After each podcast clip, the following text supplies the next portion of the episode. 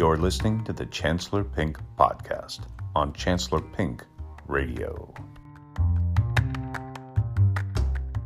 It occurred to me to make a podcast about something that I've experienced my entire life that I believe in, that is relevant, that is overlooked, that is misunderstood, that is denied as beautiful. And that is something I like to call the beautiful sadness. What is the beautiful sadness? It's not all out depression because depression isn't beautiful. When you're literally sorrowful and depressed, even when your life is okay, even when things are positive and you can't get out of a rut, that's not beautiful. Certainly, if you're thinking of dying ever, if you're planning to die, if you're plotting your own demise, not beautiful.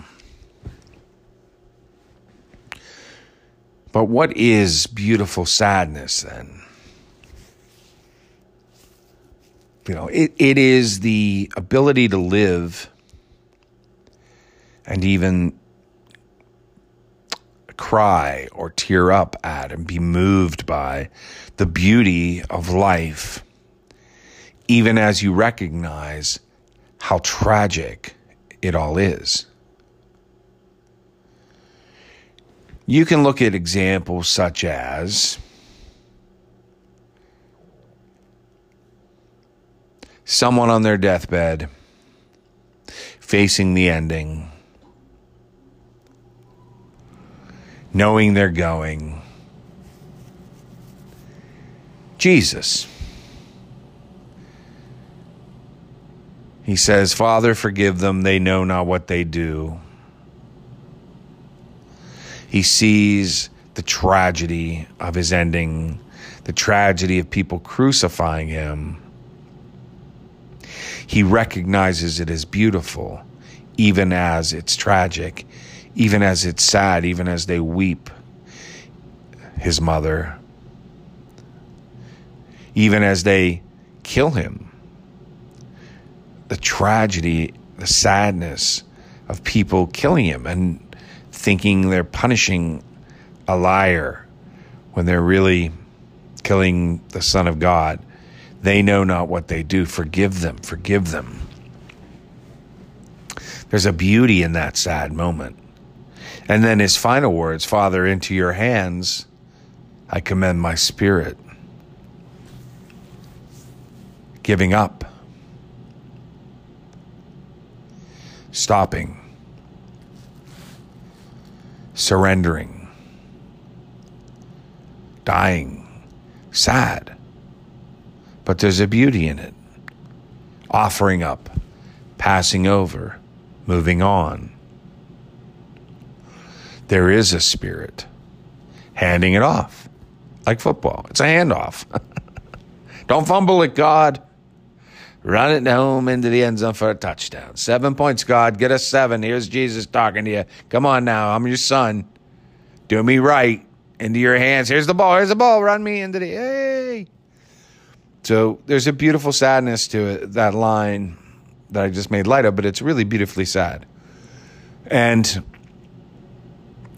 some days when we don't want to go to school or we don't want to go to work, or we don't want to face the the humdrum of the everyday marching one foot in front of the other, robotically behaving. We recognize how sad it all is. That we all live our lives day in and day out, so often ignoring what's around us, what truly matters. There's a song that was performed by Noel Harrison, son of Rex, on an album called Mrs. Williams Rose. And I don't remember, unfortunately, who actually wrote that song. But the lyric is I took the time to look at Mrs. Williams Rose this morning in her garden, sitting staring from the ground. The early light, the, the early sound, and the early sun and dawning, and the whisper of the wind, the only sound. I took the time, heard the rhymes I wasn't hearing. I was much too busy being busy, wasn't I? And the entire song is about stopping to take the time to see the simple things, to hear the nature the, the, the process of nature speak to you. Don't take it for granted, which we do day in and day out as we just walk past coldly onto our bus, into our car, into our office, into our jobs, and we just perform something that we may maybe don't want to do because we need to make money, because we need to pay our rent, because we need to buy food, etc. But although it's part of survival, animalistic jungle survival to work, to make money, to live, even our cats as they eat and drink water and chase mice, whatever they do. We see in them various moments throughout each day where they lounge around, roll on their back, squint their eyes with love as they stare at you, purr deeply with a sense of love that they share so willingly. We can see that even the more feral cats have these moments through each of their days where they are soaking in the beauty of life. And they probably don't have a lot of sadness because they're not aware of the ending coming. But as a human being, as Kurt Vonnegut wrote so many years ago, tiger got to hunt, bird got to fly, man got to sit, sit and wonder why, why, why. Tiger got to rest, sleep, bird got to land, man got to sit and try to understand. So these animals do their daily tasks and then they rest. Man has to struggle with the meaning of it all and the sadness of it all and to make it make sense, knowing the end is nigh and they are coming to a conclusion. And it may be before they are ready cats and other animals get arthritis or problems and they feel it and you see their mood sink as my last cat did when I had to put her down. Finally, she had a tumor on her lung and they said there was no guarantee they could, even with a very expensive surgery, remove it without fatally killing her on the operation table. And they advised me to put her down. So I did.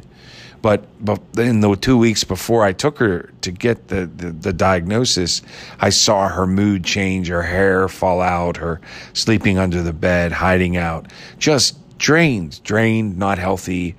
Everything that made her my cat that I loved was gone. And but she didn't know why. She wasn't facing depression. She was physically carrying on, but with less energy. But human beings we could be perfectly healthy, not losing our hair, no arthritis, no pain, even. We could be younger, yet aware, more aware than a cat or most animals, that we're dying. Because we are, each of us, every day. As we live, we die. And none of us know when we're at the end of the rope. We don't know when our day is coming. And we have to carry on with that knowledge that awareness that an animal doesn't have. So, what do we do with that? Do we ignore it and brazenly, bluntly march forward, pretending we are immortal, which that's what a lot of people choose to do? Or do we reflect on that reality of our eventual death and therefore open ourselves up to the beautiful sadness? The awareness with it with every sunrise there is a sunset. Or if you prefer the night with every sunset there has to be that damn sunrise if you're a vampire for example. Or if you uh, see trees as beautiful when they're blossoming then it's the empty stick trees in the winter. Now you can know they're going to reblossom and that the fall of the leaves is temporary, but with human life, we don't know that it's temporary. It takes faith to believe there is a reblossoming of the soul once it is finished. So, knowing that it's all up to us to see past death, that nothing is guaranteed but the word of Jesus, who we can either believe or dismiss. No other faith really has a living example speaking of eternity So we either dismiss Jesus as a story and have nothing, or we choose to believe. Either way, all we know for fact outside of Jesus and the story of Jesus is that we are dying. And no matter what faith we have, our faith is dying with us. And if there's eternity or not, that's Jesus or bust, I'm afraid. And so, with that knowledge comes tremendous sadness if you care to think about it and reflect on it. But it doesn't have to be depressive sadness, it doesn't have to be bleak, end of the world sadness. I know some people who've lived their lives living denying the reality of sad things. And in recent days, because of the virus and the president that we have in this country, they are not able to avoid anymore, hide from anymore the reality of the darkness that is a part of us, that always was. And they were less equipped to deal with these troubled times than I was because I'm someone who, from a very young age, saw the beauty in sadness, wasn't afraid to face the reality of bad things every day. I don't view myself as goth or negative minded or a downer. I live in happiness. I try to live in joy. I try to see the good in things. I try to have hope. I always have. But for whatever reason, from a very young age, I never wanted to deny the truth of the negative that was before my eyes. In fact, I wanted to discover more of it. I wanted to be aware of it. Knowledge was power. Knowledge, more importantly than power to me, was awareness. And I didn't want to be fooled by hope. I wanted any hope or faith to be a choice that I made in the face of the truth, no matter how dark it seems. I wanted my faith and my choice of hope to be completely well informed. So when we get to an era like current times where something as bleak as a deadly virus is hanging over us so much so that stores and environments we go out into are changed. There's plexiglass up and tape on the floor pointing in certain directions. We are seeing that, oh my God, you know, people have taken physical steps to change the behavior of environments and stores and such. This is real. This is happening.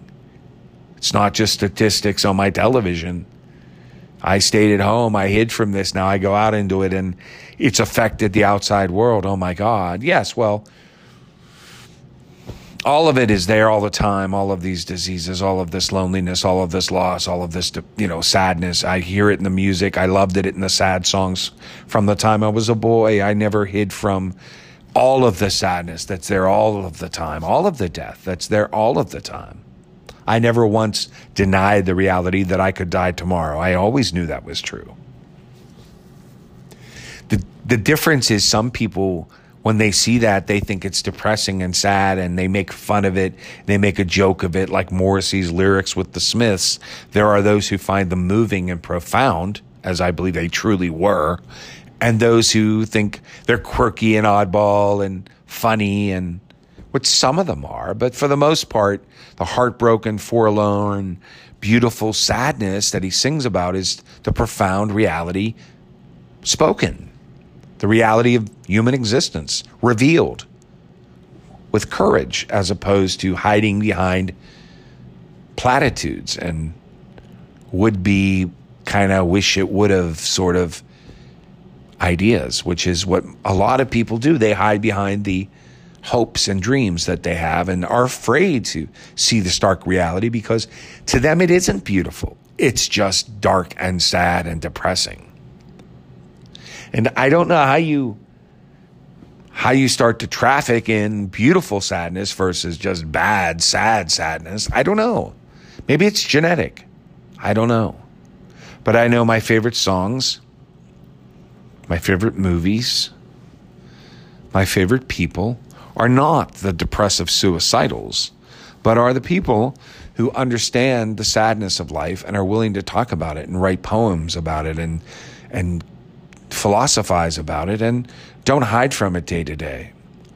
And those people generally are anxious about going to work and are sad about maybe being stuck in a job they don't like or not having, you know, their own property or home or having, you know, children or spouses or significant others that they feel not as close to as they wish they could. They're they're not afraid to examine those elements of their day-to-day life and lament and feel sad. But also to see the beauty in the fact that life is still continuing. There is still hope. You know, you can make amends with people from your past. You can draw closer to children and significant others who you know that you're not as close to as you should be. But it starts with awareness. And awareness means facing things that make you sad.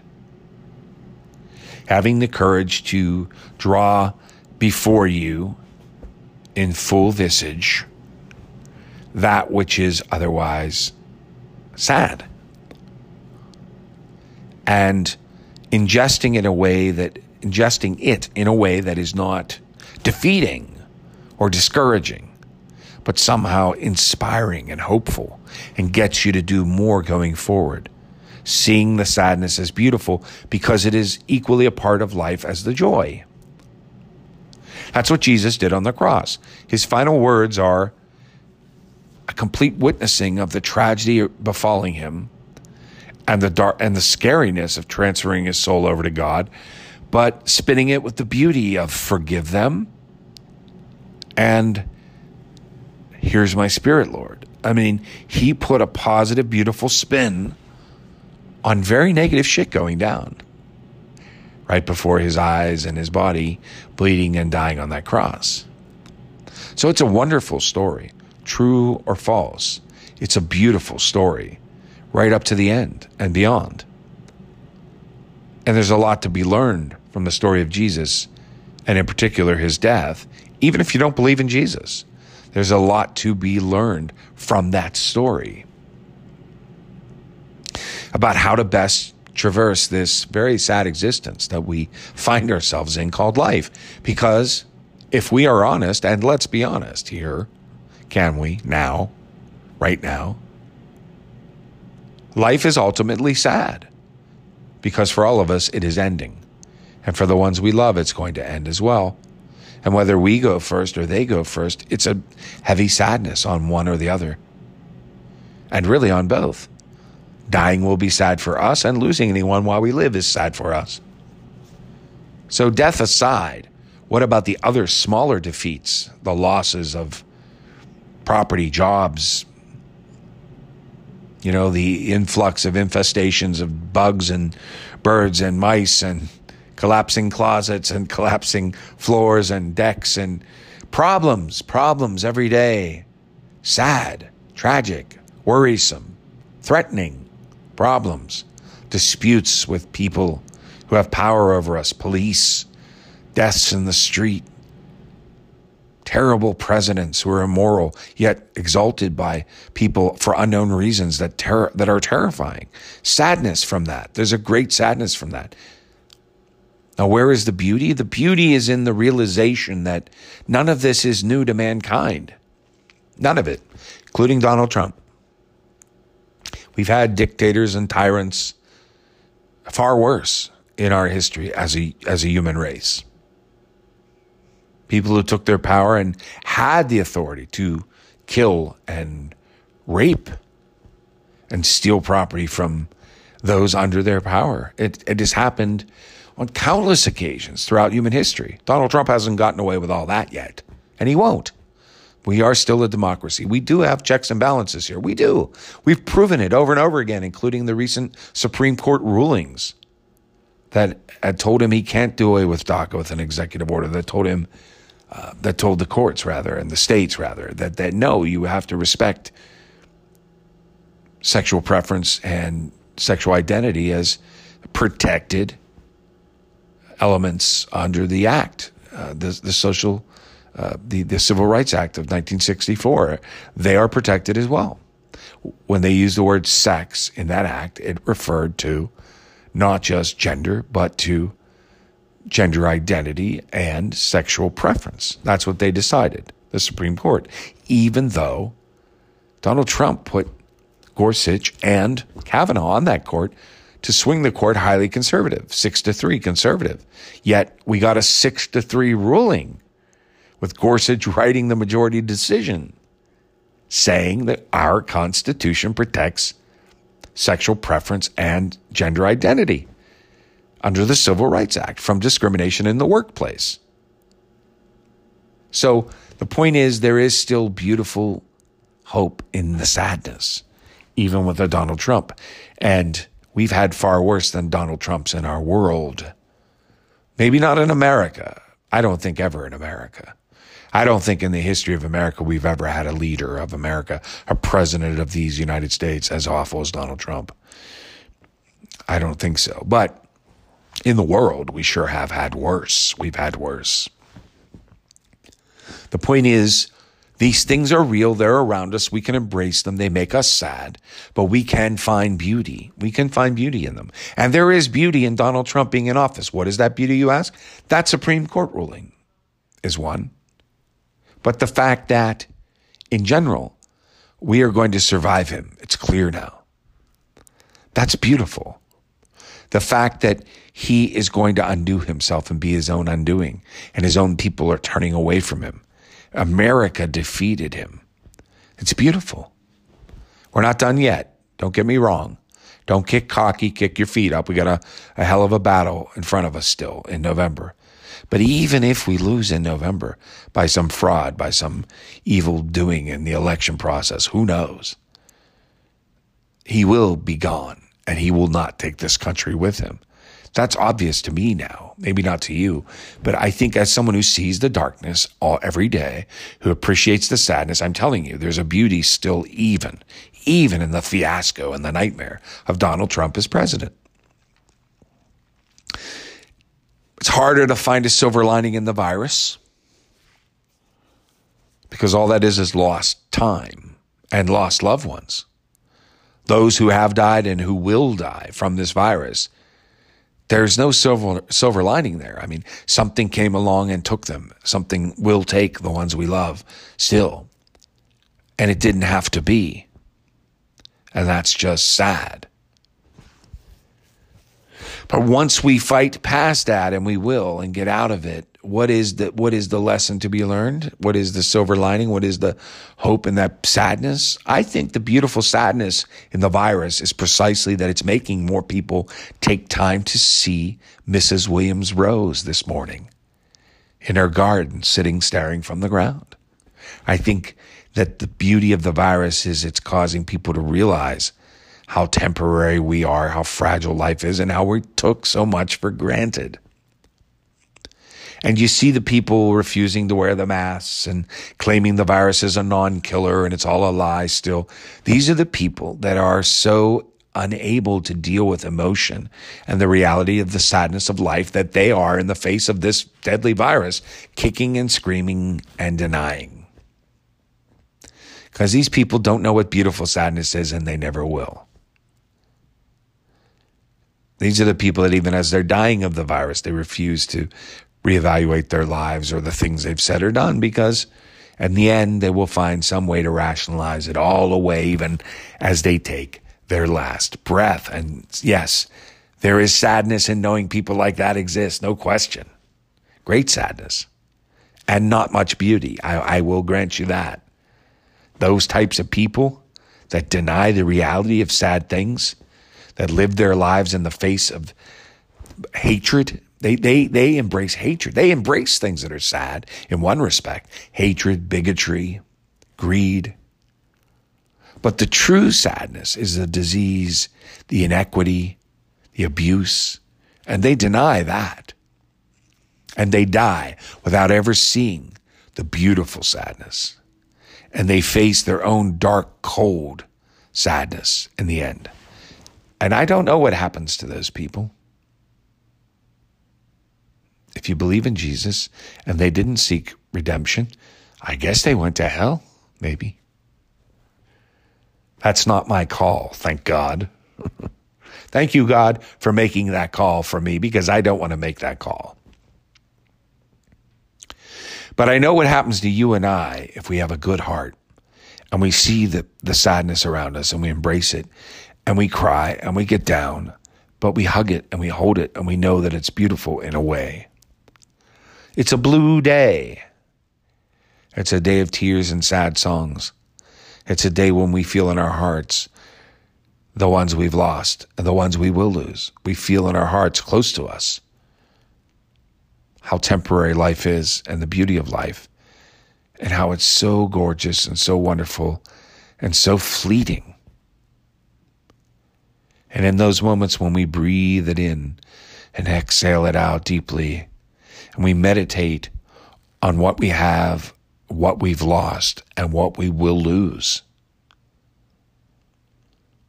somehow, in that moment, we find the hope of what we will gain. We find the inspiration to look beyond the sadness to the further beauty that we can still enjoy while we're here. And even, perhaps, if we choose, to believe in the beauty of an afterlife after we're gone from here. Reunited again with those we have lost. Reunited with all that beauty that we've tragically had to let go. Commended into the hands of our Father, giving over our spirit as we pray for those who have persecuted us during the course of our lives. If we're lucky enough, and we've opened our eyes to the beautiful sadness long enough before we die, the hope is in that moment of passing over, we'll be able to embrace a beautiful joy, an erasure of the sadness in a recognition of the beauty that was always there, hidden in the sadness for a while, but then eternal in the glory and joy forever. I love you.